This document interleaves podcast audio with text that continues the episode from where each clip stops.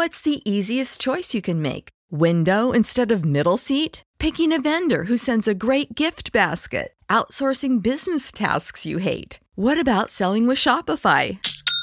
Whether you're selling a little or a lot, Shopify helps you do your thing, however you cha-ching. Shopify is the global commerce platform that helps you sell at every stage of your business. From the launch your online shop stage to the first real life store stage, all the way to the did we just hit a million orders stage. Shopify's there to help you grow. Whether you're selling scented soap or offering outdoor outfits, Shopify helps you sell. Wherever and whatever you're selling, Shopify's got you covered. Sign up for a $1 per month trial period at shopify.com slash try. Go to shopify.com slash try now to grow your business, no matter what stage you're in. Shopify.com slash try.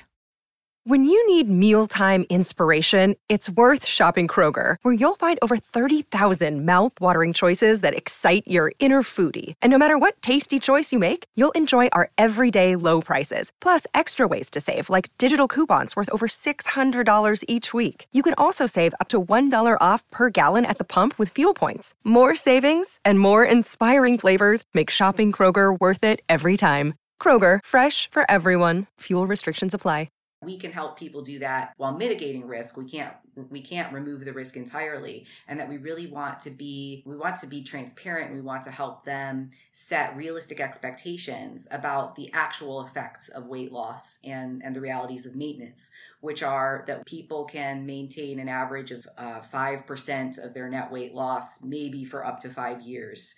You are listening to veggie doctor radio and this is episode number 196.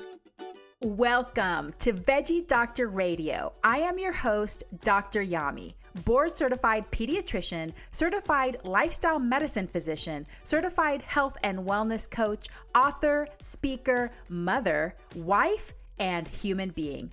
I passionately believe in the power of diet, habits, and mindset in sparking and sustaining well being and joy in our lives. This podcast combines expert interviews and thoughtful monologues to explore plant based nutrition, lifestyle medicine, parenting, mindset, and other exciting and fun topics.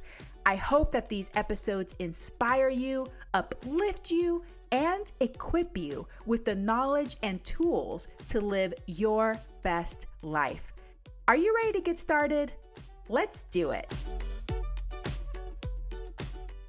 Welcome back, veggie lovers, to another fabulous episode of Veggie Doctor Radio. Today, I have with me two coaches that have founded something called comprehensive coaching. It's super interesting. I know you're going to love this episode. Before I tell you about them, I want to remind you that the information on this podcast is for informational and educational purposes only. So it's not meant to replace careful evaluation and treatment. If you have concern about you, yourself, your child's body, anybody in your family, nutrition, growth, any of those things, please consult a health professional. So, this episode is really great. We got so into it. I really wanted to go on another hour at least, if not more.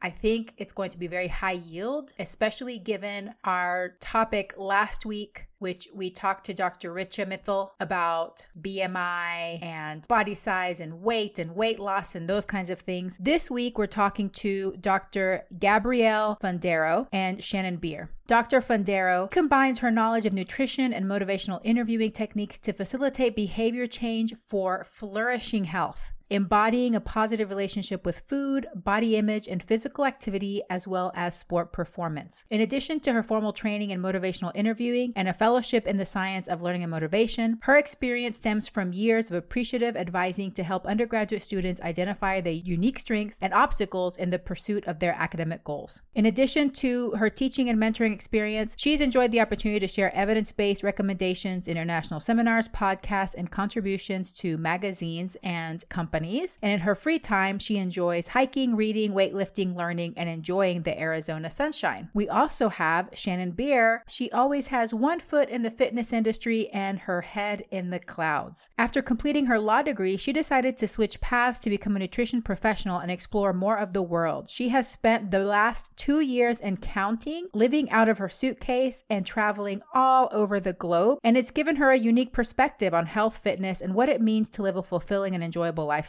She believes that our training and nutrition should enhance our life, not consume it, and that health is about far more than simply aesthetics and performance, although that's nice too. She believes that health is an adaptive, emergent state arising from the synergism of the somato, psycho, socio, and semiotic domains of health, and her coaching practices consider that context. She values truth, strength, compassion, vulnerability, humility, courage, and commitment. Her weeks are a mixture of studying, reading, writing, hiking, traveling, lifting weights, and exploring coffee shops. And most importantly, she loves a good whiskey. So, those are our two professionals that I spoke to, and they have developed something called comprehensive coaching, which we're going to talk about in this episode. We're also going to learn about each of their own fitness backgrounds, their own struggles with food, body image. It's very insightful. What intentional eating is. I love this term, intentional eating, how they define being on a diet. What's the difference between being on a diet and dietary restraint? What is a lifestyle change and when is it actually becoming a diet? And the spectrum between the diet and the anti diet or the weight neutral side. So, we're going to talk about how to navigate that. We specifically talk about the risks associated with dieting and the importance of seeking informed consent when working with clients that are seeking intentional weight loss. It's a great episode. These ladies are really intelligent, they're smart.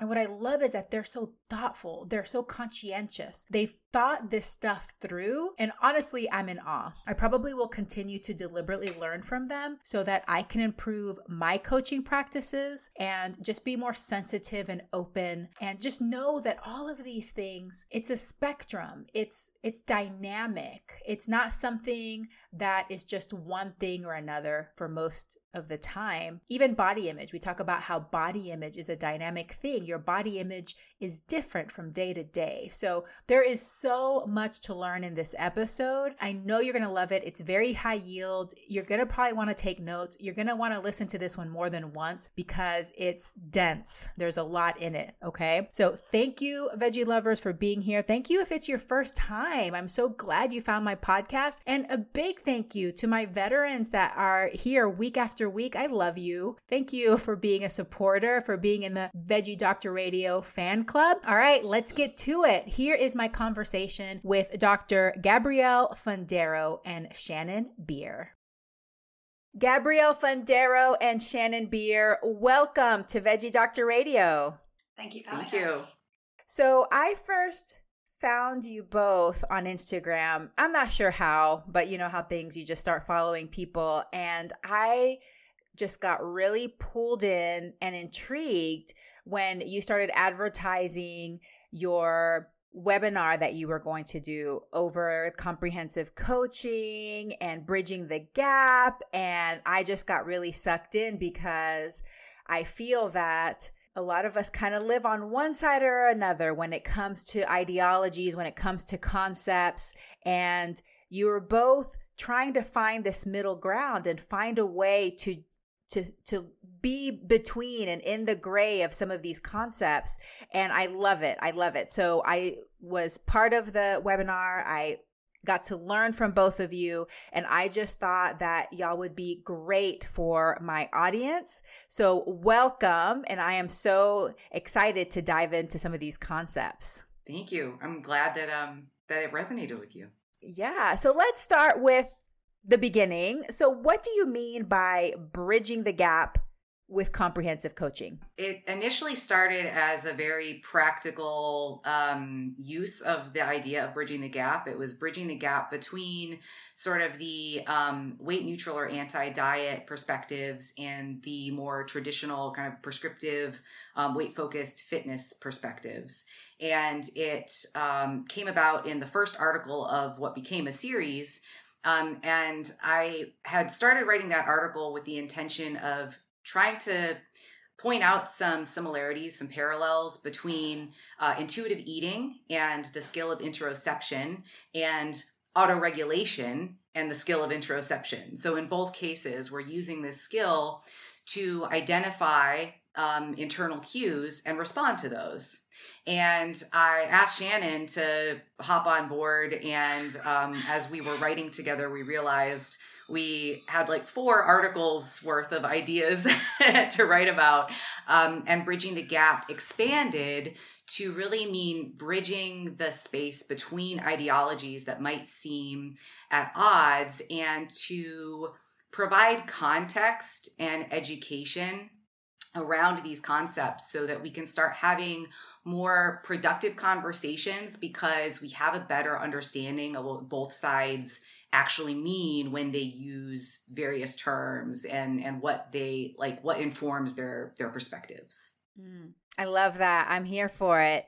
Whenever y'all first started exploring this was it uncomfortable? How did you feel? Like automatically we're like, "Oh yeah, this is, you know, we can bring these ideologies together and try to reconcile them or eh, did it feel uncomfortable? Did it feel messy?"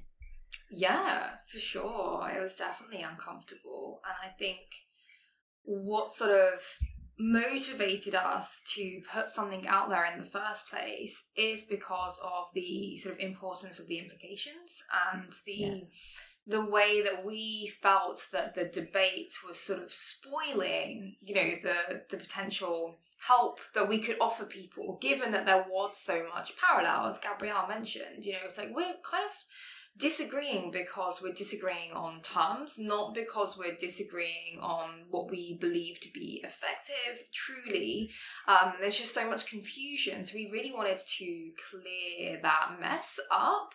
Um, but also, not only that, with the framework that we're putting out, we're very aware that this is just, you know, the work of Gabrielle and I coming together. You know, we've had some ideas, we've put it into a framework. This it was in the initial stages last year when we first put it out there, and we know that whenever you put something out there, you're going to get opinions, you're going to get um, feedback, and that's actually a, a, really beneficial thing.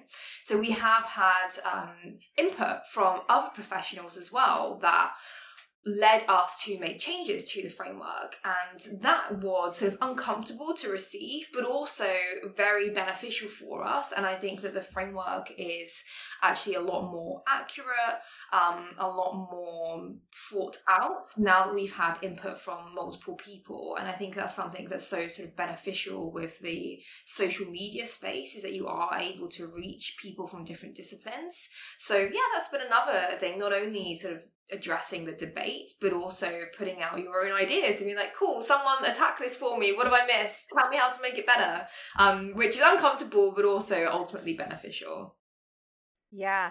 No, but I mean, that's kind of the point too, right? Is so that we can collaborate together because I feel that when we, we spend all this time debating and saying, no, you're right and I'm wrong, you know, it's like we aren't spending enough time talking about, well, really, we all have the same goal, right? We all just want to help people and we all just want to feel better and live long, healthy lives. Like ultimately, right? So, how can we work together to do that in a way that produces the least harm and leads to the most joy and well being? At least that's the way I see it. So, um, but let's back up just a little bit. And both of y'all do have fitness backgrounds. So you are in this space, you coach people, but you yourselves have been part of this culture, right? Like the fitness culture and everything. So I'd love to hear more about each of your fitness backgrounds and how these experiences have informed your current coaching practice. Oh, sure. Um, mine is a storied background um, because I came from um, a a, um, a fitness space and like a time in fitness. I'm like I'm I'm older than Shannon. by I don't know like a decade or something. So like when I was in undergrad, I was an exercise science major and I thought I'm going to own a gym and I'm going to be a personal trainer and I'm going to have to look a certain way. And so very early on, I had internalized these beliefs about what a health professional or fitness professional is supposed to look like. and I didn't fit that stereotype. And so that was sort of the initiation of what became an eating disorder. Um, and I had access to the internet, and I was on, you know, forum like bodybuilding forums, learning about, you know, how, intermittent fasting and keto and and all of these sort of fad diets before they had come onto the Instagram space because Instagram didn't exist back then. And I was on my fitness pal when it was very small, it was brand new, and like people weren't really macro counting. Um, and over the course of you know my undergrad career and through grad school I still had maintained that belief that like I needed to maintain a certain physique. And um, when you add that to like the stress of getting a doctorate and, and like just life in general, you know, you just, um, it, it, it, can manifest, um, I think pretty rapidly. And it's a sense of, you know, having control and things like that. So um, I went through that process. And then when I, um, grad uh, when I um, defended and I went on to teach, I I had started uh, experimenting with jujitsu um, because I thought, oh, and now I've got the the income and the time, and I can do like the you know cool hobbies. I'm not a grad student anymore. And that connected me with some coaches that said, "Oh, you should do a, a bodybuilding, like a physique show." and that then sort of reignited a lot of the disordered eating behaviors that I had had, you know, and that I had sought treatment for. Um, and the the next step after that you know i was able to identify like this is um you know the, the i can see the the red flags here and this is going in a direction that's going to be really harmful to me. So i transitioned then to powerlifting which is still a weight class sport and still comes with a lot of risks um, and that to me was eventually, you know, a long way down the line became a conduit to um, reframing like my relationship with my body and with with weight and um, you know what what the scale weight actually means. And um, that was gosh like five years ago or so now. Um, but you know i was still in that space of more traditional like macro based coaching and amongst people who were you know fitness competitors and um, still was eh, oftentimes comparing myself.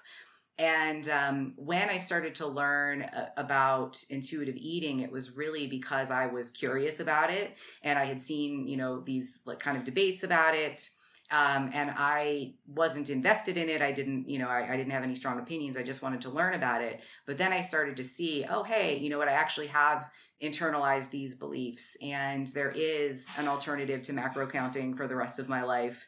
And you know, gosh, I'd really like to help myself and eventually like help other people um, establish a relationship with food that isn't taking up their entire lives. Uh, because at this point, I had um, I left academia and I was starting to travel and, and, be an entrepreneur, and I thought I don't really want to be like macro counting and and focusing on that to the extent that I have been for the past several years. Like I want to travel and enjoy life, and um, I don't want to feel so I don't want to feel like my life has become so small. And not to say that it's like small to be, you know, macro counting or, you know, it can be a very useful tool.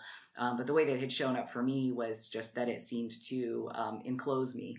And so um, that was, that's sort of the, my impetus for um, why I want to help people find alternatives.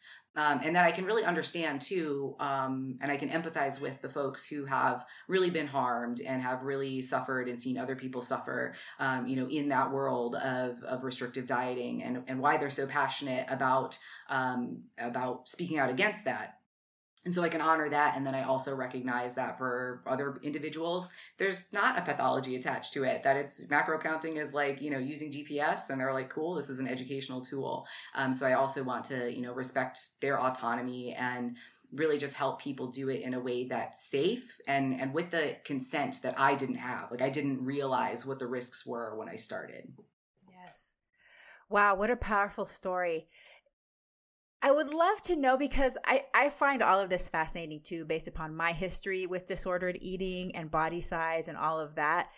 Did you have a point in your this fitness career, this fitness path, where you were trying to get smaller and then a different point where you were trying to get larger because I've I'm getting into the more bodybuilding thing and I'm not want to want to be a bodybuilder. I'm just trying to grow my muscles. I'm 42 and I found that my muscles were like kind of wasting away and I'm like, "Oh my god, I need to do this before I get too old and it's harder." and then but my muscles respond super fast. And I'm like, oh, okay. And so my trainer's like, eat more protein and all this stuff. And muscles are getting big. And I'm just like, this is fascinating because I spent decades wanting to be as small as possible. And now I'm getting over focused on growing. So it's so interesting. Did you have that where there was times when you're like, I want to get really small, but then there was times like I want to get big? Oh yeah, I definitely felt like I was oscillating all the time. That I would get to a place where I would say, "Oh, I feel like flat," you know, or just like I haven't been utilizing my body, and I can feel that you know there's like I'm I'm missing like my strength, and so I would you know want to like really go ham and um, I think like over the past couple of years, probably, especially like since the pandemic and everything, and I've had to like totally reframe my relationship even with lifting because I wasn't going to gyms.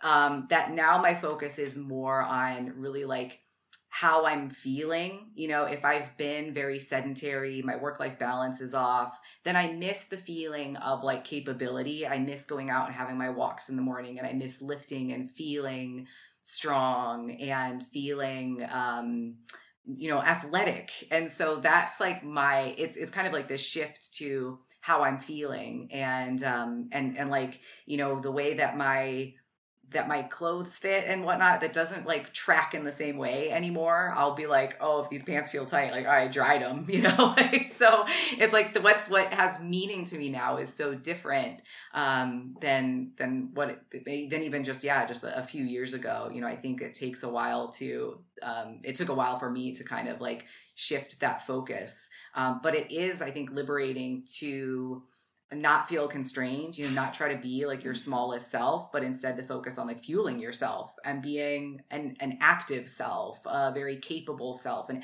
an energetic self, you know, like now I'm like, okay, even if I'm super busy and distracted and I'm not feeling like hungry during the day, I'm like, it's been several hours and I'm going to go ahead and have a snack because like I'm not going to have a great workout later if I'm just kind of like I'm going to focus on work and, and ignore um, you know what my body might need. So it's that focus on like fueling um, that has shifted as well.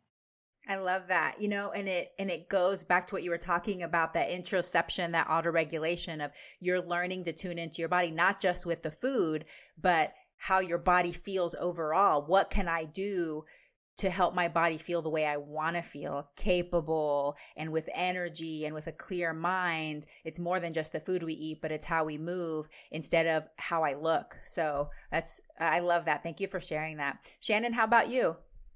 I think I've been very fortunate in that I was introduced to sort of like the fitness world with a very positive role model in my life, and that was my mum. So she's a personal trainer, and I always viewed her as someone really strong and very fit. So that that for me was a huge motivator to learn more about working out and how to structure a training program. And I worked out with my mum for a very long time, so that was a really positive experience. And I didn't ever envision envision myself working in the fitness space. Um, my degrees in law, that was the direction that I was going in. And I didn't really, I never really wanted to be a personal trainer. It's something that I did for myself. Like exercise was just something that I did, did take care of myself. But then when I was in university, um, I had a breakup and I was really frustrated about the situation because he was unfaithful. And I was like, you know what? Operation Revenge Body. And then the, the workouts became a little bit more about, I'm going to grow some muscle. I'm going to change how I look a little bit. I'll show him, um, which only kept me going for a little bit. I got a little bit more consistent with the gym. So I was very tired of university. I was working and trying to do law at the same time. So sometimes I would skip a gym session after the break breakup, I was like, no, I'm I'm I'm going, um, I'm working out, and I'm taking care of myself. Um, and and that kept me going for a little bit. And then I started to learn more and more about nutrition because I'd moved out, I was cooking for myself, I was doing my own food shop, and I was like, you know what? I genuinely want to feel good about myself. I want to be healthy and I want to take care of myself. So that kind of put me on a path of learning and education. And then I ended up doing my nutrition qualification at a time where I also went traveling. So for me, that was like letting go of a lot of routine. Um, it was just like, I don't even know know if I'm going to be able to get to a gym. Sometimes I'm on an island and there, there is no gym and I don't know what food's going to be available. So I was thrown into the situation where I had to be very flexible, um, which I think has been a really positive thing for me overall. And then as I began to work with individuals, I did very much start with, okay, here are your macros. Like, this is what worked for me. Let's do what, you know, I assume everyone else needs. And it was only with working with people that I began to see issues with that. And again, same as Gabrielle, it's not to say that it doesn't work for anyone, but it, the, the issue is that it has become a default approach in the industry. And that's why we tend to speak to that a little bit more and to um, talk about the value of weight neutral approaches to kind of rectify that imbalance that we see. So again, it's not that macro tracking doesn't work, it's that everyone already knows how to do that. So let's, you know, talk about the other options. Um, so with that and with working with people, what I actually began to realize is that having a knowledge of nutrition is actually insufficient to, to be a good coach, to even to be a good nutrition coach. And it's been kind of eye opening to learn more about the intersection between physical health and mental health. And I think that this may be another gap that Gabrielle and I will be looking to bridge in the future. And there will be, you know, many challenges involved in that in defining like boundary scope and how we can correctly train people. But there seems to be a great need for uh, a broader understanding of what it truly means to be healthy. And there are a lot of sort of psychological influences that can impact our nutrition behaviors and that's something that we're hoping to address. So now my education has gone down the route of um, gabrielle and i both have been trained in motivational interviewing just as a communication style. Um, i've also done further education in acceptance and commitment training dialectical behavioral therapy skills um, and i'm also currently studying interpersonal neurobiology kind of to again bridge that gap between what it actually truly means to be healthy. And i think that interest in the intersection is not something that I would have stumbled upon without working with people and actually directly listening to what do you actually want? You know what do you truly need? Oh, you want to feel better about yourself. That's why you've come to a nutritionist to lose weight because you think that that's kind of the answer. But actually there are a lot of things going on here. You know we can spot sort of perfectionist tendencies that may be influencing the disordered eating behaviors which is having an impact on your physical health and your psychological well-being so how do we unpack this and the answer is not a meal plan or a macro plan. And that's something that Gabrielle and I, again, we're looking to update the model. We always probably will be, um, but hopefully we'll be speaking a lot more to that intersection between these different domains of health and what that means, you know, to a coach and how we can help. Mm. Mm, I just want to eat it up. My heart is leaping in gratitude. I love how smart both of y'all are. And what I love is how humble and conscientious you are because you went into coaching. You're like, all right, this worked for me. Let's do it for everybody. And when it didn't work for some people, you weren't just like dismissive, like, okay, well, you're doing it wrong or there's something wrong with you, because obviously it's working for these people. So there's, it's your problem. You were open minded enough to see, like, huh, why? Why is it happening this way in this person? Why is it different? And it's because you're a loving, compassionate coach. So thank you so much. I'm so excited that both of y'all are in this space. But Shannon, I want to go back to because it doesn't sound to me i mean or maybe i'm just interpreting it this way how, do you feel like you have struggled with disordered eating or are you the kind of person that you are like you can do the macros and it it doesn't phase you. It doesn't put you into that disordered eating area. And it doesn't sound like the operation revenge body was anything that kind of threw you in. That sounds like really fun but so so tell me a little bit more. As far as your personality do you feel like you're one of those people that someone can put on a you know calorie plan or a macro plan or something and it doesn't throw you into that area and now for a very important message Hey, veggie lover, if you are looking for free resources to guide you on your plant based and healthy living journey, go to dryami.com forward slash free for tons of free downloadable PDFs. Hundreds of people have taken advantage of my tips to help them reduce meat and dairy consumption, navigate eating out, and build satisfying plant based meals. Download one or download them all, and don't forget to share with friends and family dryami.com forward slash free. And now back to the episode.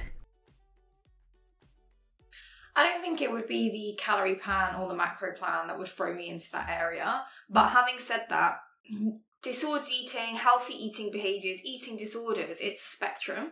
And everyone is on that spectrum, whether they're at the healthy eating end or the disordered middle or the eating disorder. And we can move between that different ranges on that spectrum at any sort of point in time.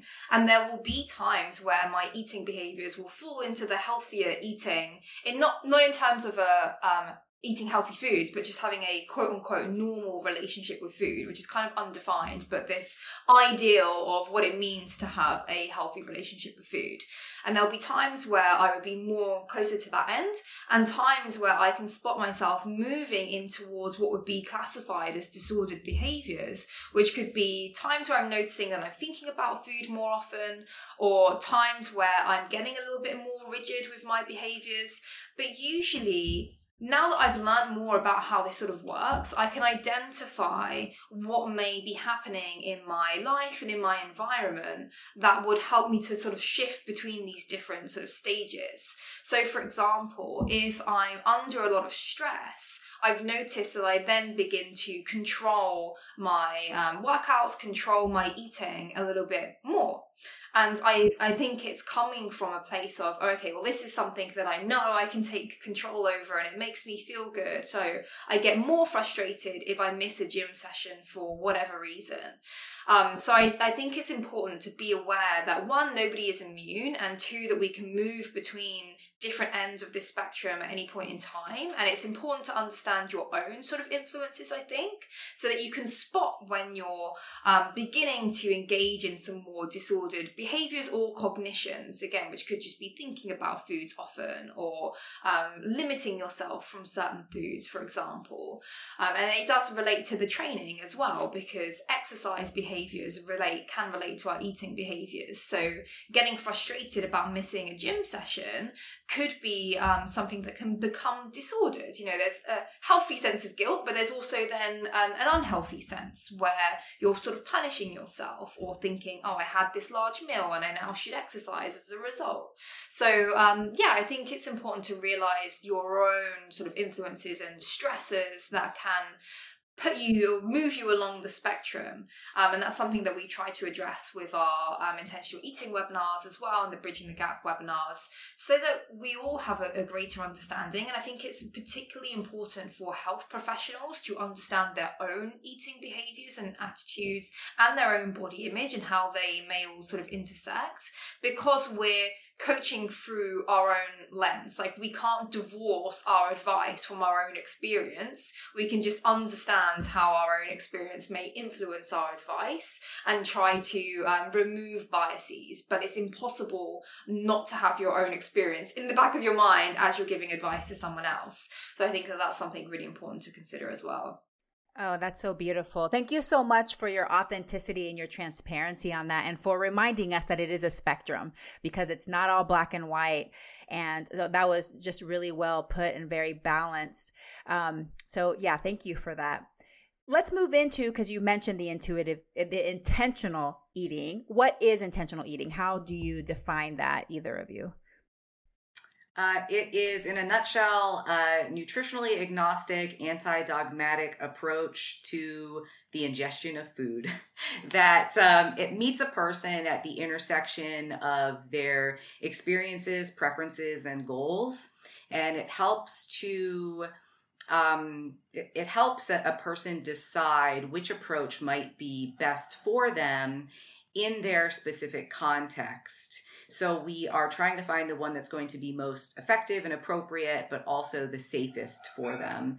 And that we don't emphasize one approach over another wholesale. Um, and so it's a way that we can also uh, emphasize a client centered approach, meeting a person where they are and allowing them to make an informed choice about their approach to nutrition, um, uh, providing with them with the, providing them with the pros and cons, and also as coaches or health professionals that we're aware of the appropriate utilization of each approach. So, for example, um, even though the term intuitive eating is colloquially used to just mean like not counting macros, uh, that isn't the accurate use. You know, intuitive eating TM, the one that is written about by Tribole and Resch, is a specific set of, of guideposts. And so we also are very um, careful and conscientious about the ways that we are using the terms so that people know exactly what we mean when we say, you know, intuitive eating versus mindful eating versus um, other forms of like internally regulated but weight focused eating. I love it. Thank you so much. How about diet? How would you define the term diet? That's I a tough one to. Yeah, I was going to say it depends on who you're asking. Just as somebody's habitual food intake, but I think it's mm. important to know who you're speaking to what their interpretation of the word diet means because that's where mm. it gets confusing. Diet, yeah. I think the word diet nowadays does have sort of negative connotations, meaning sort of some restrictive, temporary, short term thing that you're going to engage in purely for the purposes of losing weight. That seems to be sort of like the common interpretation of the word. And I think that has been a cause of a lot of confusion. You know, diets don't work. But what are we talking about? Don't work for what? What's a diet? Like, what do you mean? And I think like the that this is so frustrating because I think that the intention behind that um, phrase is that intentionally modifying your restricting your food intake to modify your body composition probably is going to have detrimental effects on you in the long run that's essentially what i interpret that claim to mean and when put in that way I would agree. And the research seems to suggest that that is the case. And work for what? Weight reduction or health promotion? Because those two are not necessarily the same things as well. What if someone follows a diet, loses weight, but then has experienced some psychological impacts in terms of maybe they've developed disordered eating behaviors? Is that a success? Like, what are we even talking about here? So, for Gabrielle and I, one of the aims of comprehensive coaching is to promote flourishing health, which we envision to mean health in the broadest sort of sense of the words that incorporates physical, psychological, social, and even sort of like a philosophical, sort of spiritual component. And for us, if an intervention isn't promoting flourishing health, then it's unsuccessful for the purposes of comprehensive coaching. So, if somebody loses weight on a diet, but their social life has been impacted. Their physical health has, in, has been impacted because sometimes, you know, people can develop health consequences from being underweight. That, again, is often not spoken about. Um, their psychological well being may be impacted. Then that diet, in our view, according to the comprehensive coaching model, has been unsuccessful. However, somebody can engage in health seeking behaviors, improve their physical, psychological, social, spiritual well being, and their body weight may reduce as a side effect of that. But we're not making that the primary focus because by making that the primary focus, it can actually interfere with a lot of these processes. So if it's not sort of a primary sort of mediator of change. It doesn't directly impact somebody's um, health outcomes in the way that we've defined health, then why would that be a primary focus? Let's focus on the um, behaviors that we can see from the research and from practice that directly impact your health in any one of these domains and see what happens to your body as a result. It's perfectly understandable for individuals to feel that pressure to change their body. So this is why we don't want to discount the desire to lose weight either, because I think you're going to miss, you know, you're going to turn off a large number of people who would really benefit from the, from the services.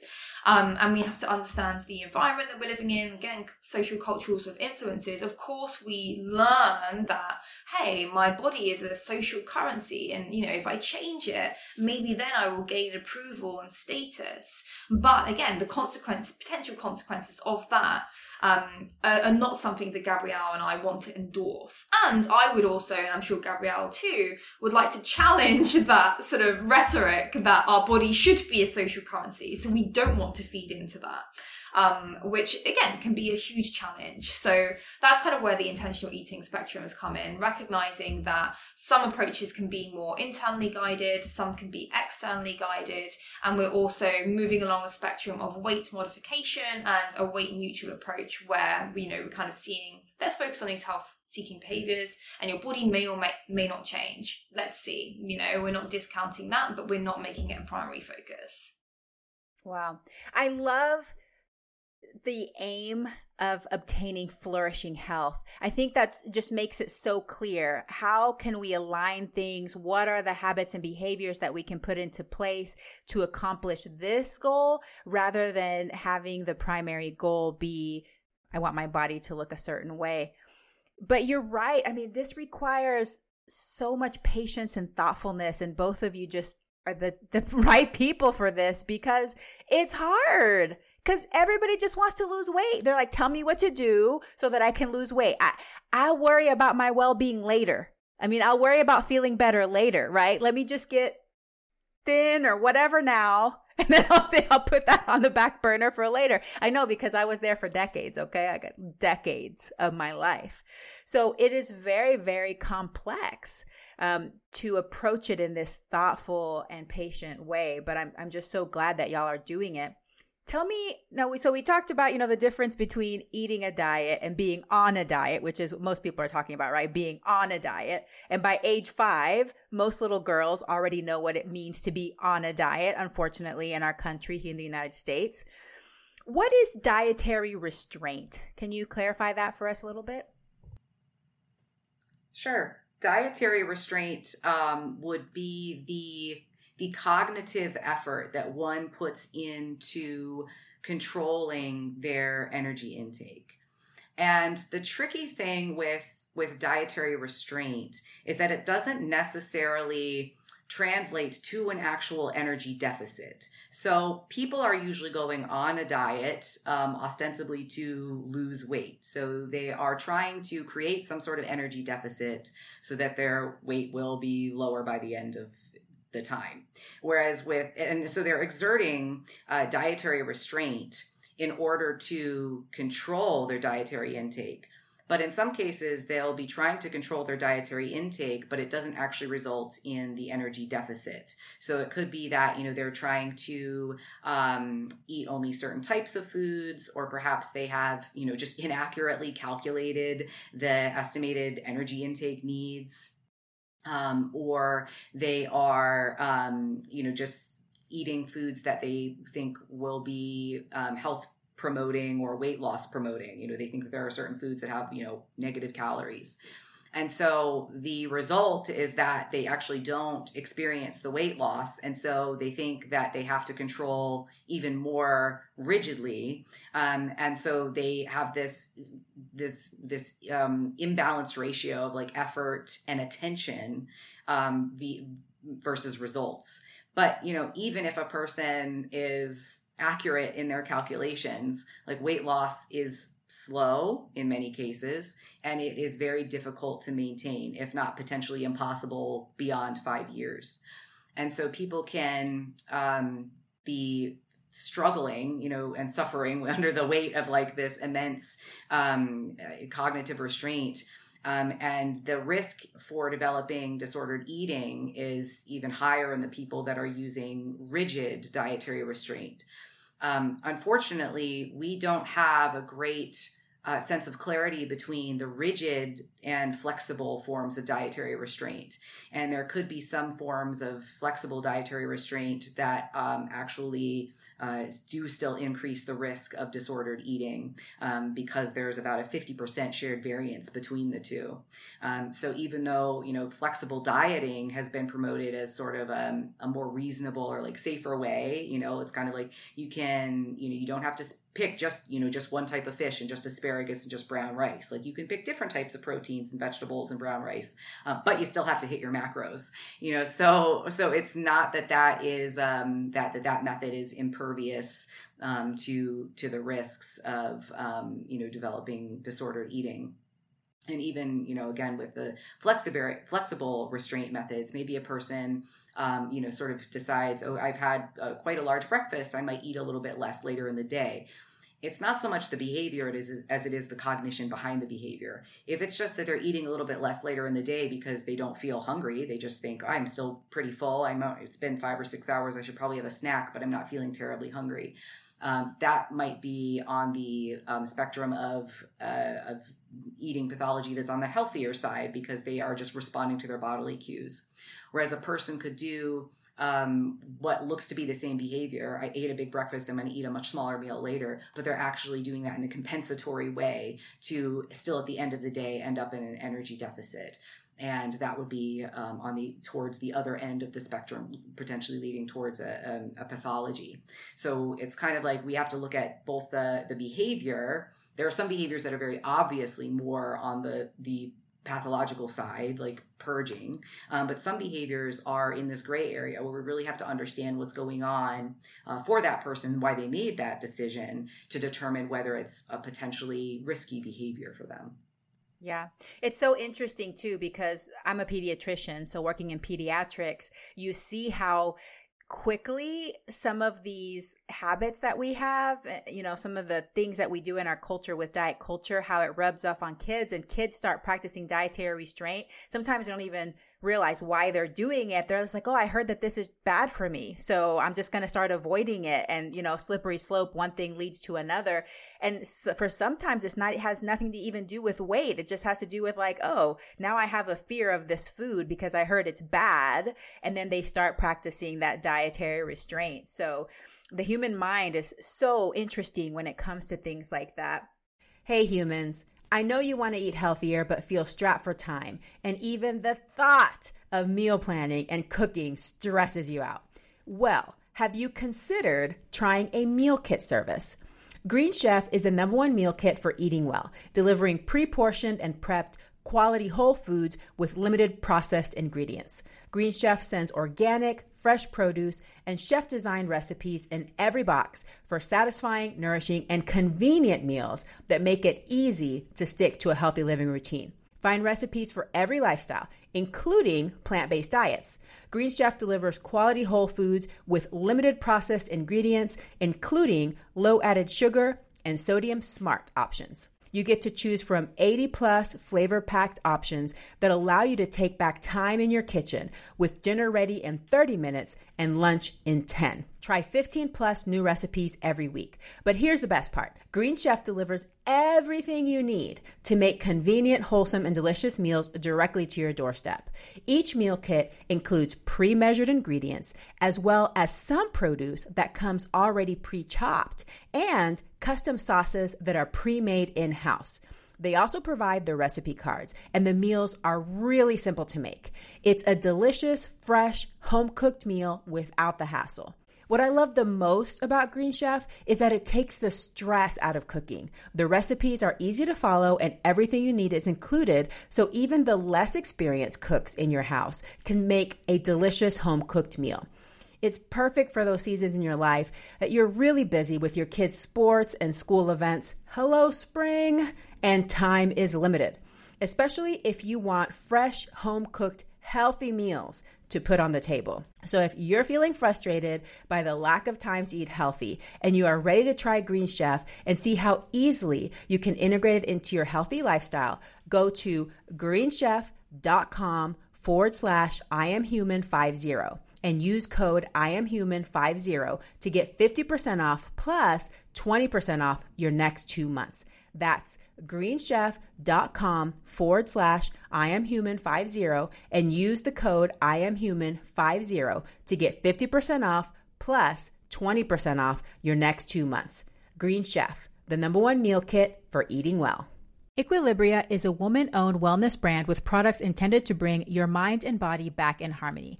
They consider themselves a by women and for women company, and they now offer a nutrient dense green powder called Daily Nutri-Greens. Myself and my staff here at Nourish Wellness all tried the Daily Nutri-Greens and we loved it. The Daily Nutri-Greens contain an immune antioxidant and detox blend along with prebiotics, probiotics, and over 35 fruits and veggies. It also contains other important nutrients such as B12, iron, zinc, and selenium.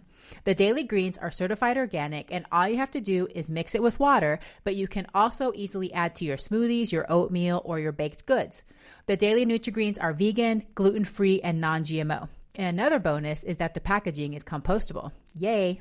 When I tried the apple banana daily Nutri-Greens, I was surprised by the pleasant and mild flavor. It was easy to prepare and drink and didn't leave any aftertaste, and I felt great afterwards. It's really easy to create a daily ritual around your green drink. Integrate it into your daily self-care routine. A green powder is one way to fill the gap in daily nutrition and is an easy and convenient way to get in your greens. These powders are a great way to add more nutrients into your diet during busy times, travel, and transitions in life when you don't have time or access to fresh green veggies. If you're interested in trying Equilibria's daily Nutri-Greens, head to myeq.com and use code Dr. Yami, that's D-R-Y-A-M-I, for 15% off Equilibria's daily Nutri-Greens and much more. That's myeq.com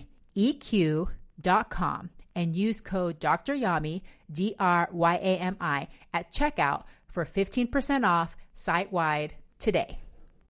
When you need mealtime inspiration, it's worth shopping Kroger, where you'll find over 30,000 mouthwatering choices that excite your inner foodie. And no matter what tasty choice you make, you'll enjoy our everyday low prices, plus extra ways to save, like digital coupons worth over $600 each week. You can also save up to $1 off per gallon at the pump with fuel points. More savings and more inspiring flavors make shopping Kroger worth it every time. Kroger, fresh for everyone. Fuel restrictions apply.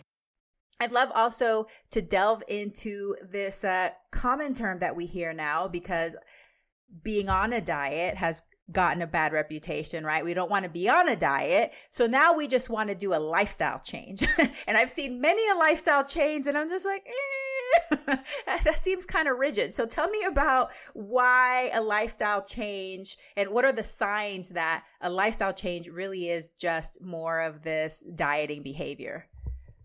Yeah, it's such a funny one because this really touches on what you just mentioned is how we sort of pick up and model certain behaviors um, and we're not really sure why we're doing it or how our motivations for doing certain behaviors may change over time. So for example oh, okay i didn't realize that my latte has calories in it. I didn't consider the fact that that is a source of energy. I just thought I was drinking a coffee. Maybe I will alternate between Americanos and lattes depending on how much energy I think I may require. That can soon turn into I shouldn't drink any um, beverages with calories in them. So I'm always going to order a black coffee and tell myself I, I love coffee when the reality is I would just prefer to have a latte. That sort of potentially could have been a health conscious behavior, just awareness and regulating according to your own needs can soon turn into a rule. And I think that this is um, a nice way to conceptualize, you know, the idea of when do these healthy dietary or, or lifestyle changes become um, something that's not so healthy or become a diet is when we turn our guidelines for healthy living into rigid rules. So, in general, a guideline that I follow is my weightlifting program is structured into four days a week. So, a guideline for me is I'm going to resistance train for four days a week. A rigid rule would be I must uh, resistance train for four days a week, no matter what. So if I got ill for one week and I was following my guidelines, I might think, you know what, paying attention to my body, it's probably not a good idea for me to train this week. I'm actually going to focus on resting. Maybe I'll go for a walk to get some fresh air, get some movement in, but that's what my body needs this week. Whereas if I was following these healthy um, lifestyle changes as a, a rigid rule, I would be in the gym no matter what because that's what I need to do in order to, to be healthy which actually could be the opposite of what I need. And that kind of um, can translate onto our eating behaviors as well. Maybe I learned that you know what, maybe I don't need breakfast early in the morning. I don't have much of an appetite and I like to work, so I'll push off my first meal for a couple of hours. That could be um, something that is actually according to my body's cues, or it could be a sort of rule that I've imposed upon myself that if I notice I'm starting to get hungry earlier than usual, oh, I can't have my first meal yet because it's not this time of day and I can only eat past this time of day. So I think it's the actually it's the flexibility or inflexibility behind these behaviors that's really at the core of this. And this is where the construct of inflexible eating has um, recently been touched upon by, by the research. And that's sort of a, rigid adherence to these rules and a sense of distress when they're not followed. So, oh no, I can't eat this early, even though I feel kind of hungry, because it's a rule. And if I were to eat earlier, that would cause distress. I'll be thinking about restricting later on. What if I get hungry later on? I'm going to be eating too many calories. So, I'm either going to restrict myself from the food or I give in and feel distressed. So um, it's the the rule based behavior and the rigid adherence to those rules and the distress that accompanies breaking those rules. That's where I think we can learn to distinguish between my healthy lifestyle versus no, this is just another diet. And now for a very important message. Hey, mama, if you are feeling frustrated about mealtime battles, worried that your child isn't eating enough or eating enough vegetables, afraid that your child is going to get some awful deficiency or disease because of the lack of diversity in their diet, I wrote a book that might be for you. A Parent's Guide to Intuitive Eating How to Raise Kids Who Love to Eat Healthy is available in paperback, ebook, and audiobook through all major online booksellers. Did you know that most children are born with the innate ability to eat the appropriate amount of food to satisfy their hunger and support appropriate growth?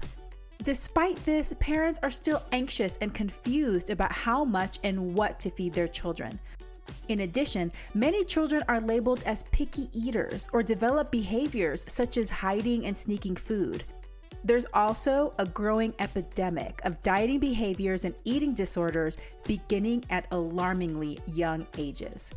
In my book, you'll learn the five pillars of healthy eating, how to apply intuitive eating through all the stages of development, lifestyle habits that support healthy eating and body image, troubleshooting and problem solving for picky eaters, overeating, and dieting behaviors, how to create and foster a healthy body image in your children, how exploring your own body image and relationship with food will help raise an intuitive eater, and what foods to offer your child at different stages of development.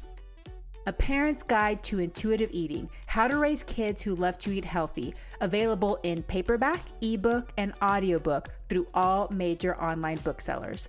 Are you ready for a fresh approach to feeding your child? For more information, visit dryami.com forward slash book. And now, back to the episode. Yes. Oh, I love how you just really concisely define that, especially paying attention to your mental health surrounding these things. You know, like, am I feeling guilty? Am I feeling shame if I am not rigidly following what I think is healthy? Then maybe there might be something there I need to pay attention to. I think that that's really important.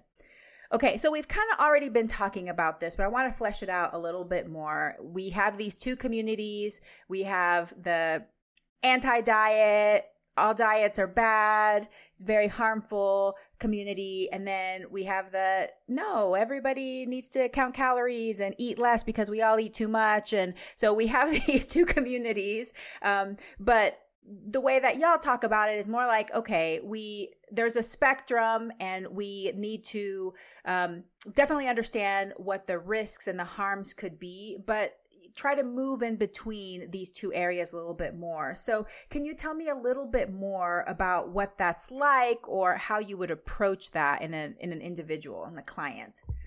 So, kind of trying to uh, meet them where they are and work in the gray area and how we can um, how we can provide like both services simultaneously. Like how can we how can we provide um, intentional weight loss. That's kind of that's the term I forgot I was going to mention that. So because diet can be very confusing, we just use the term intentional weight loss. So or or weight focused. So intentional weight loss means a person is losing weight on purpose and they are doing behaviors with um, the intention that that will result in weight loss. Whereas unintentional weight loss can occur, like Shannon had mentioned earlier, when a person has changed their behaviors for um, not for the purposes of, of changing their body weight, but it just so happens that that occurs. Um, so the the idea that the analogy that I use um, when talking about um, providing uh, informed consent and and mitigating risk with intentional weight loss is that of sex ed. So there are some um, camps that say it, we should have abstinence only sex education where we just tell people like just don't have sex. And then there are other camps that say we need to provide education about ways to reduce risk while having sex. There's no way that we can make sex a completely risk-free um, event if it's happening between two people. And so how can we provide education so that they know how to do it in like the safest way possible and so that's my approach with intentional weight loss is to um, help a person realize what it is they really want to get. Like, what is this a means to an end that's actually going to be achievable from intentional weight loss? Or are there other avenues that we could explore? You know, when it comes to like improving body image, when it comes to um, having more self confidence, it, it, intentional weight loss does not guarantee those things where might we need to use intentional weight loss? Need i use loosely. But like say we have a weight class athlete and they have they have uh, qualified for an event at a specific weight class and since that time their weight has increased and they still in order to compete they have to compete at the lower weight class. Okay in that case this person really wants to compete it's very very important to them. So how can we ensure that we're allowing them to provide informed consent about the risks of intentional weight loss and the realities of um, how maintainable that amount of weight loss is going to be? And then how can we get them to that place in the safest way possible um, by encouraging these protective factors like you know maintaining social support and um, focusing on uh, analysis rather than like compliance to you know the specific macros. So if it was difficult to hit the macros this week why was that? Um, still encouraging them to respond to their internal cues to meet their needs effectively you know whether that's through food or perhaps um, you know helping them identify what it is they actually need if it's like an emotional need. So that's my that's my take on like the intentional weight loss is that we can help people do that while mitigating risk. We can't we can't remove the risk entirely and that we really want to be we want to be transparent. We want to help them set realistic expectations about the actual effects of weight loss and and the realities of maintenance which are that we can probably say like people can maintain an average of maybe like uh, 5% of their net weight loss, maybe for up to five years.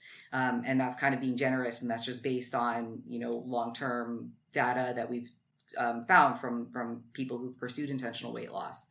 And that if a person wants to improve metabolic markers, that's a potential outcome, but it really requires relatively um, small percentage of weight loss.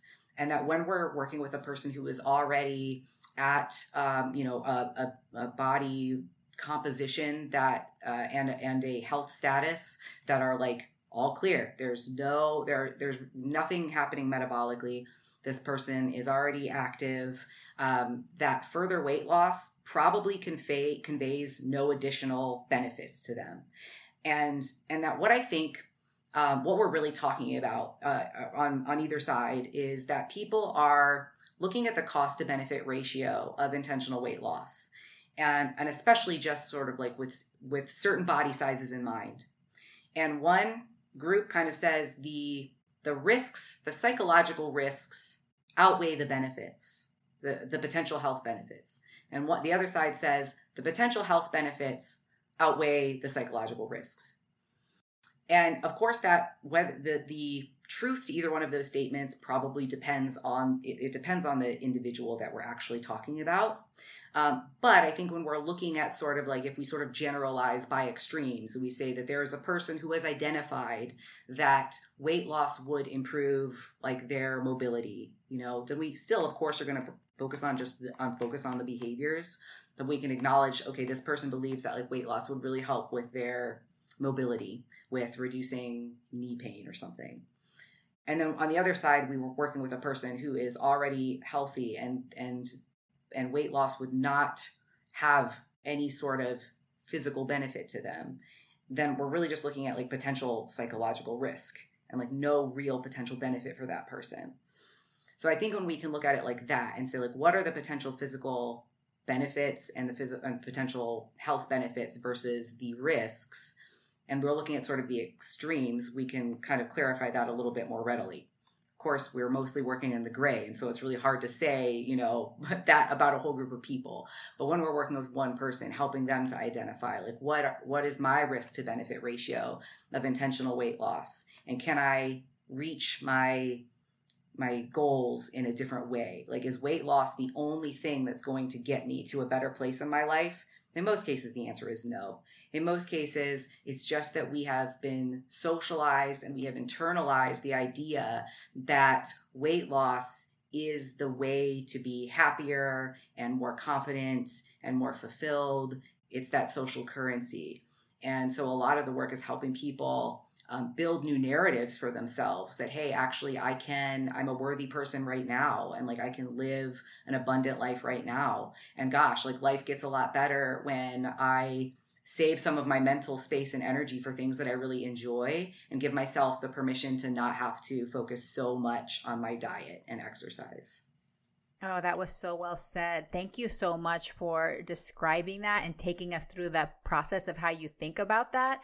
And as a physician, I will tell you that I have believed for a long time that whenever we are counseling patients on intentional weight loss, I love that term as well. I'm going to start using that it should be an informed consent process. It really must be an informed consent process. So I love how you're just fleshing this out and and really exploring it in a way that's going to be most beneficial to people.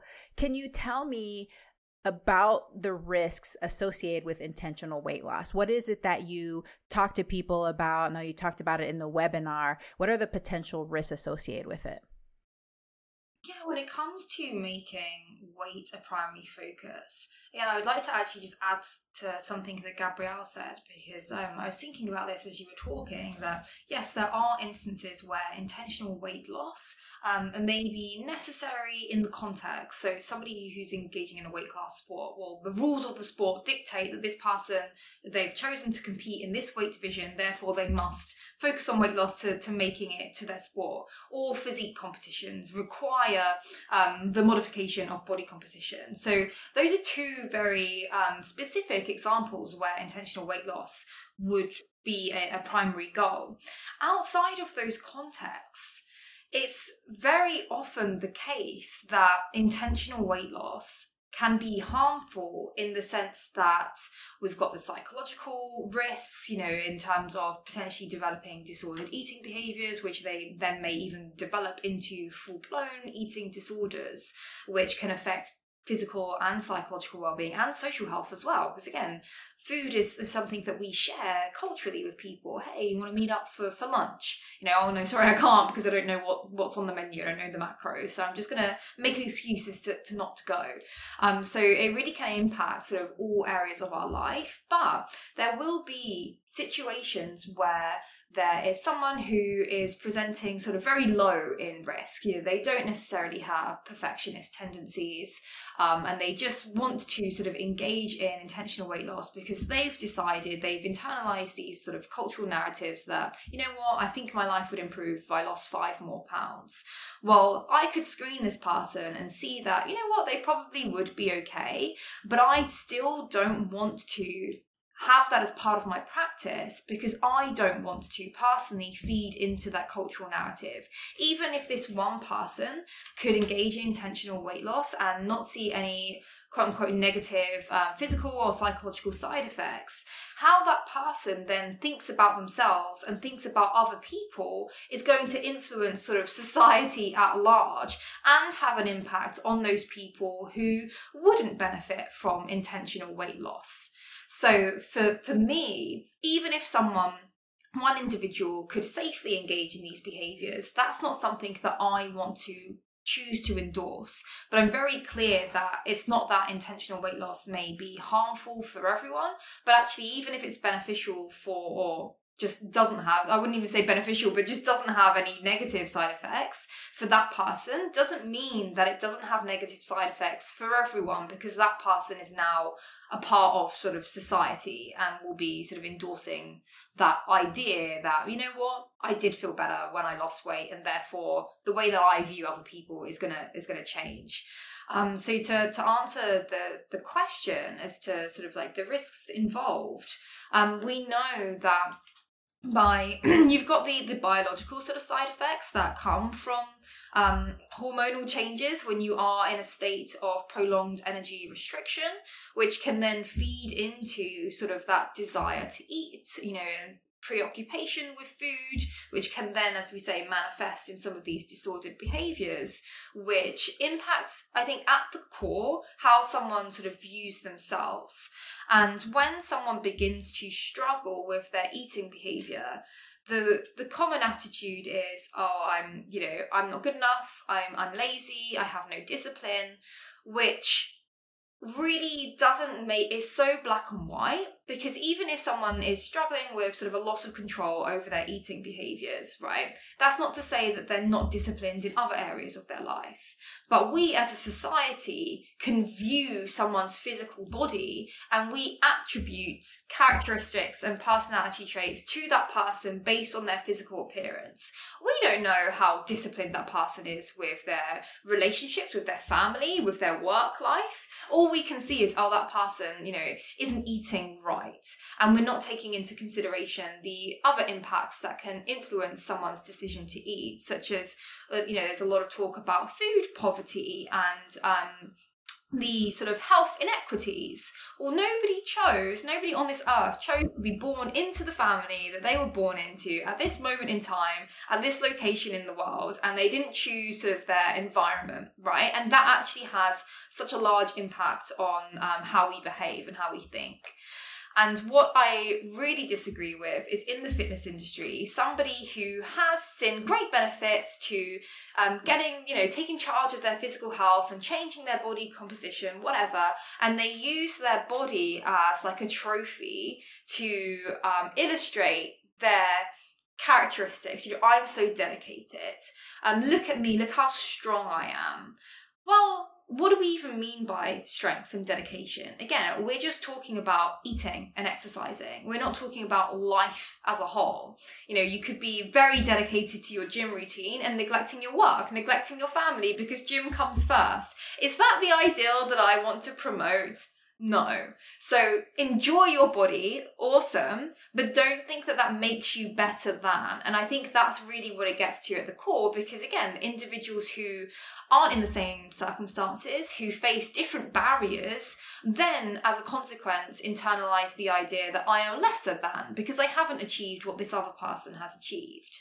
And that to me doesn't make any sense because it's impossible to quantify the worth of an individual because who's to decide what makes someone worthy, what counts for how much, and how we add up all these different variables to then judge everyone else based on this. It's impossible.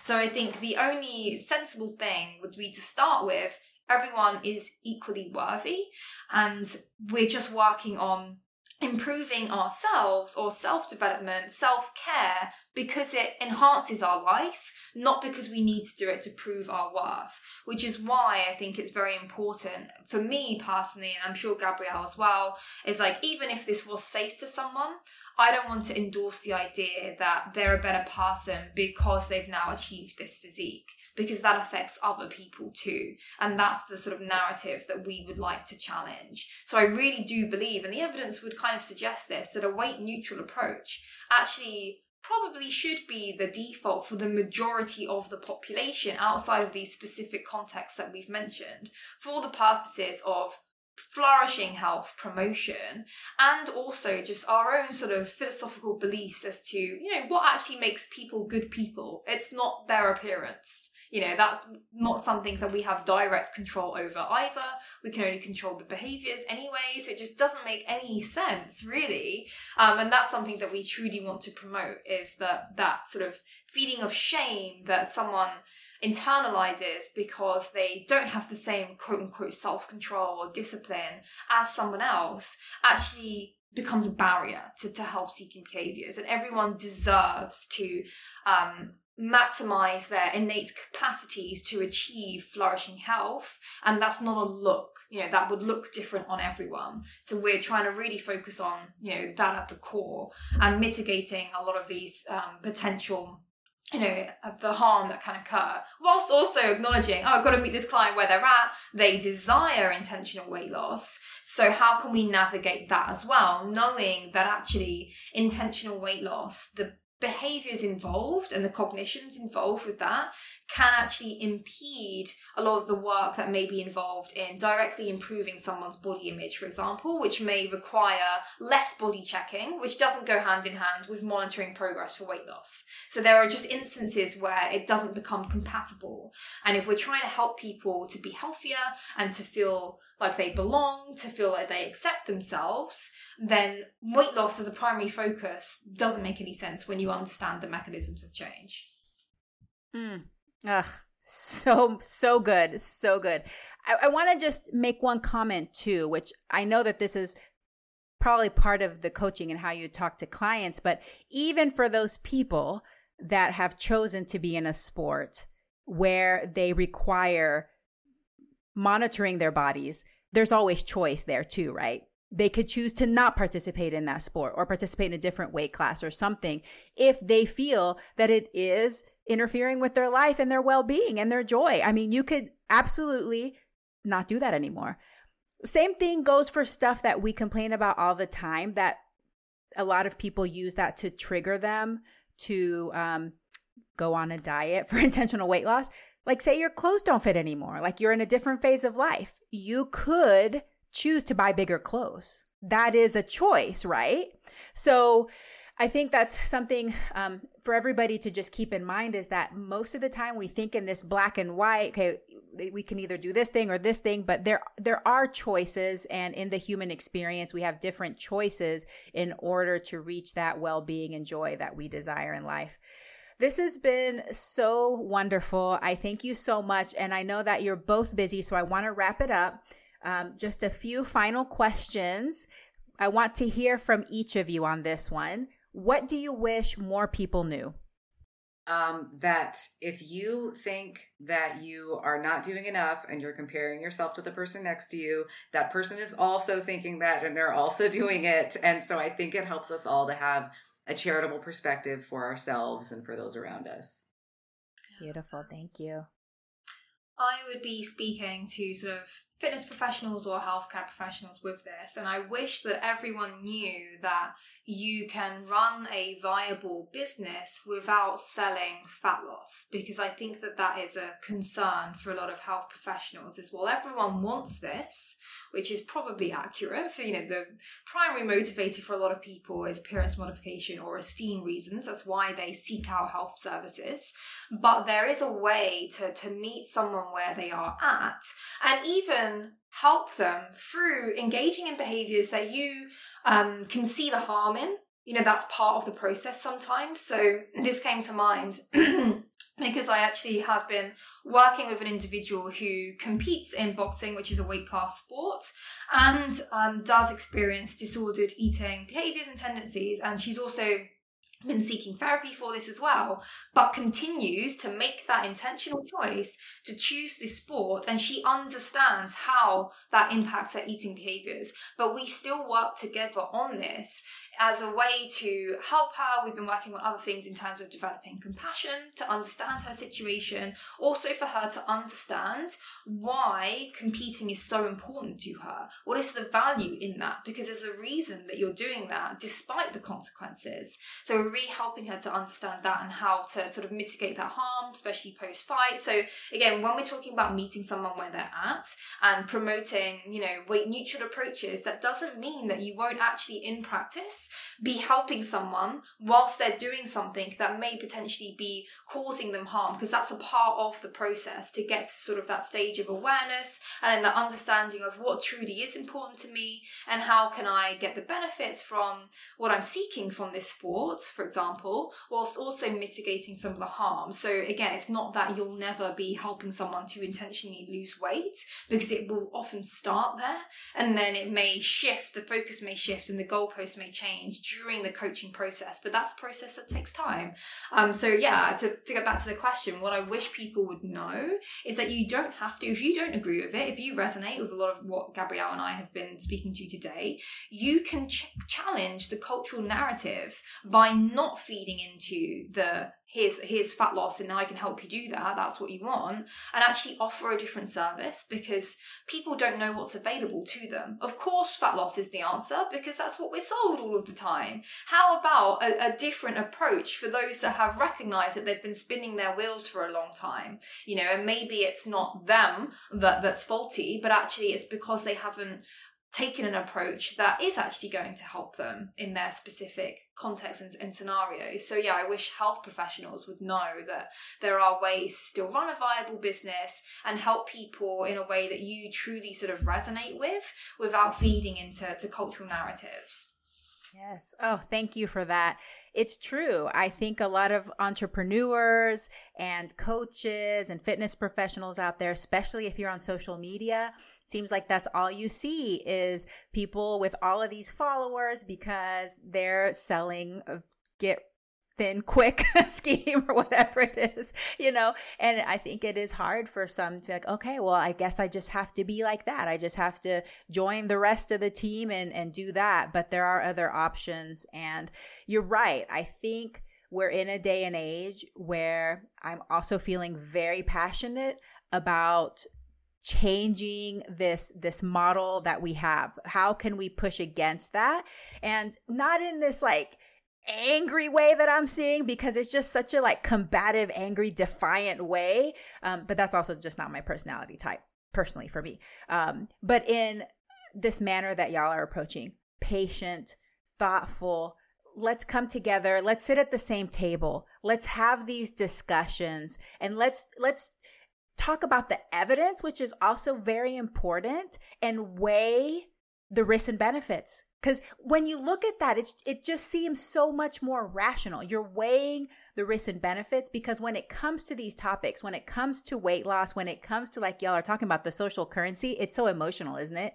It's so emotional. Your brain gets clouded with the emotion. I've I've wanted to be. I I read my journal starting from when I was 12. I've wanted to lose 30 pounds since I was 12 years old since I was 12 years old. I mean, probably before that because I started dieting at nine, but specifically, it was like this magical number, this fantasy number of 30, you know?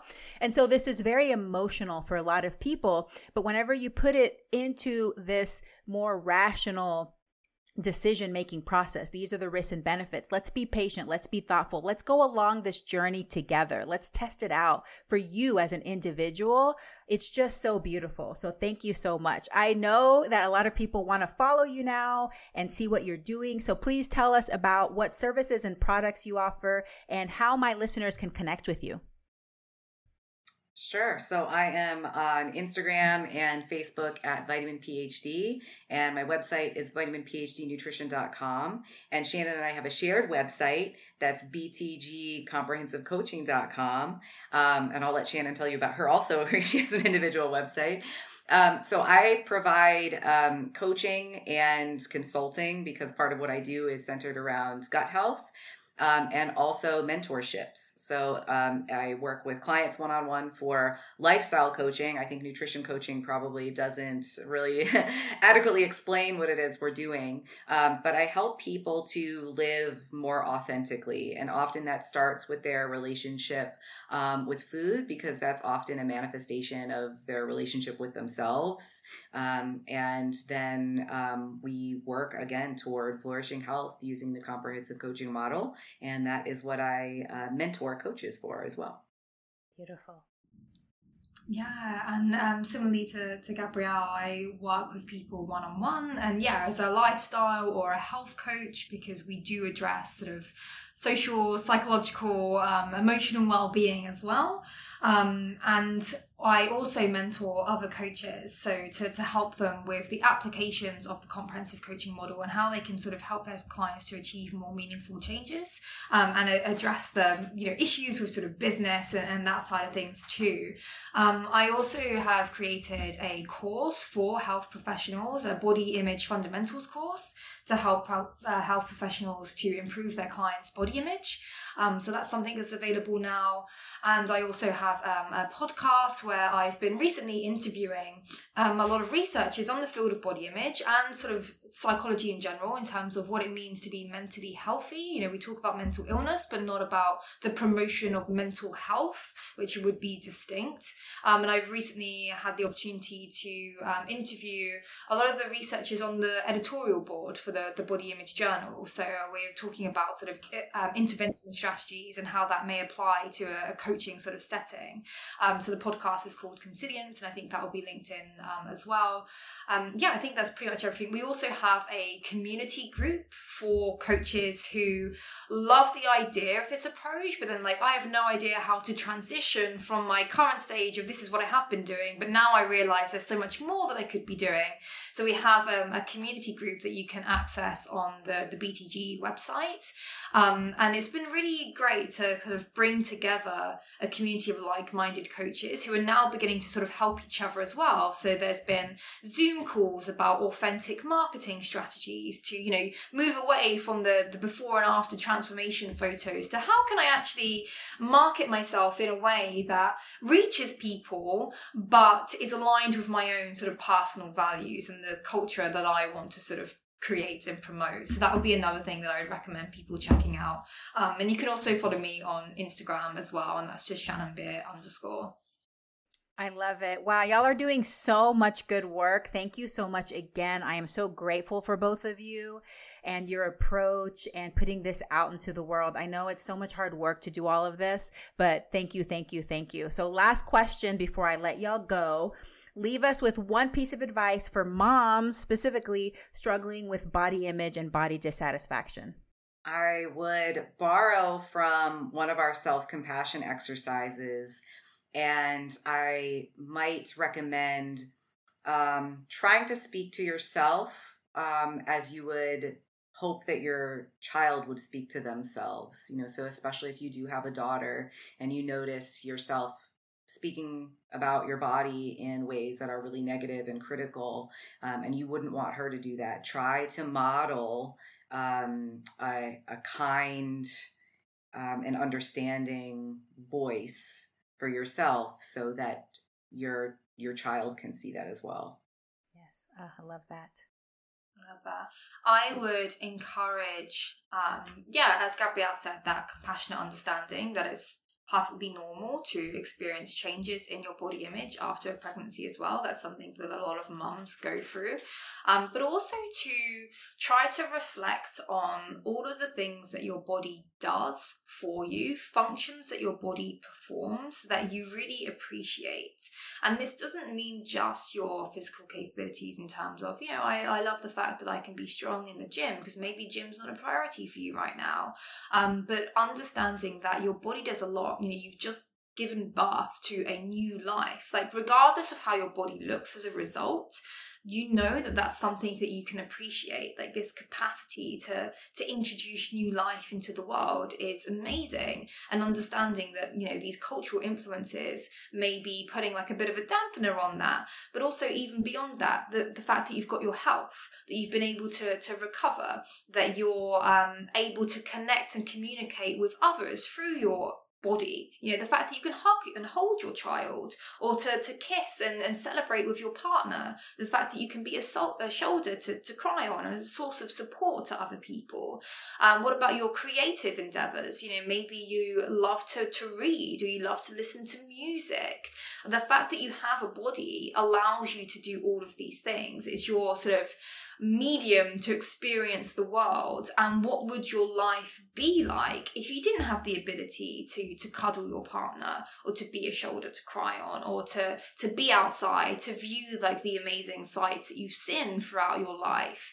So that's an exercise that i would really recommend um, and appreciating our bodies and reflecting on that seems to be a very effective way to move towards developing more of a positive body image. Um, and also practicing body image flexibility so on those days where you wake up and you're not feeling super great knowing that that's actually normal and having a positive body image doesn't necessarily mean that you're going to love yourself and feel great every day. That's not the case. What's more important is what you do on those days where you're not feeling 100% and that you don't let the, oh, you know what, I'm feeling a little bit bloated right now. I just don't feel my best. You don't let those thoughts impact what you do in that day. So you don't withdraw from activities because of how you look.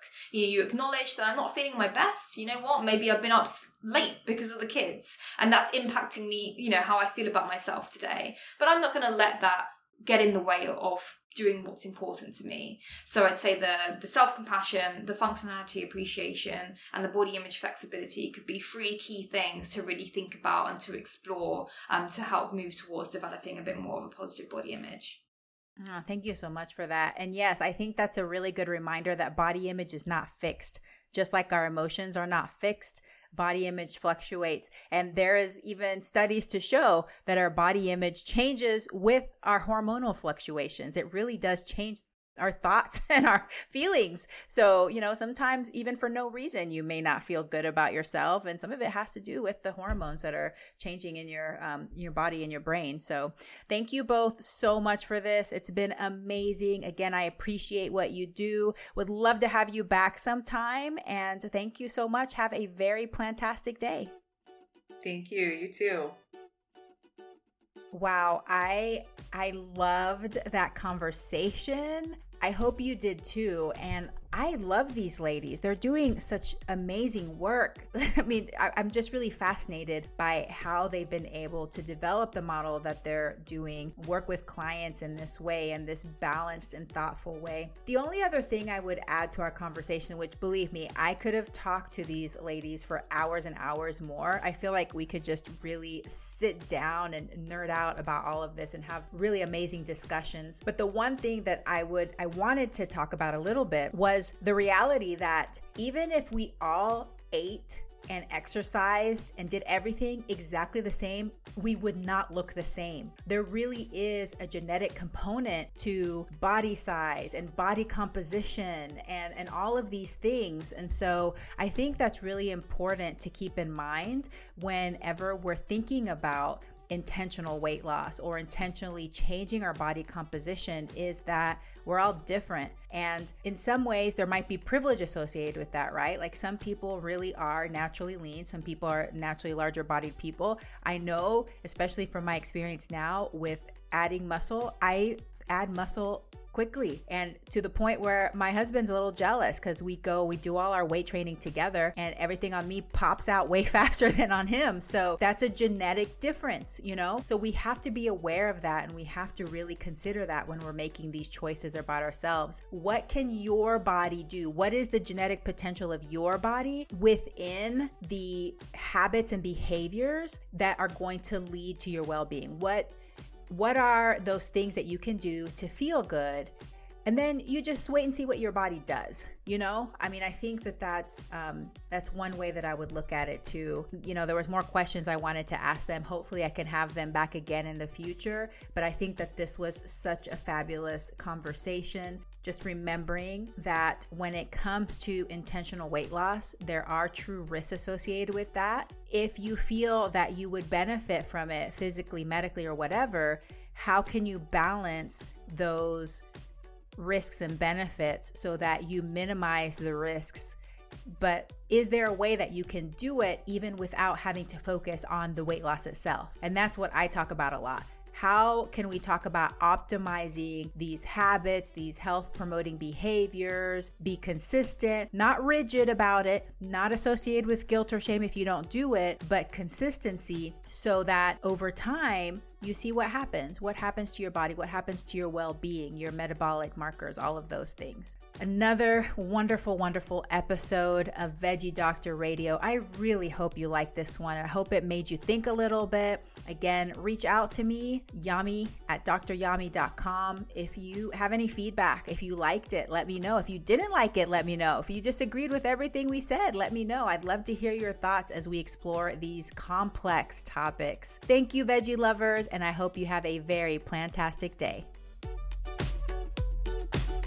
Hey, veggie lover. I hope that you loved today's episode. Will you take a second and do me a huge favor? Please subscribe to my podcast so that you never miss an episode. You're the reason I'm here, and I want to share it all with you. Thank you for listening and have a plantastic day.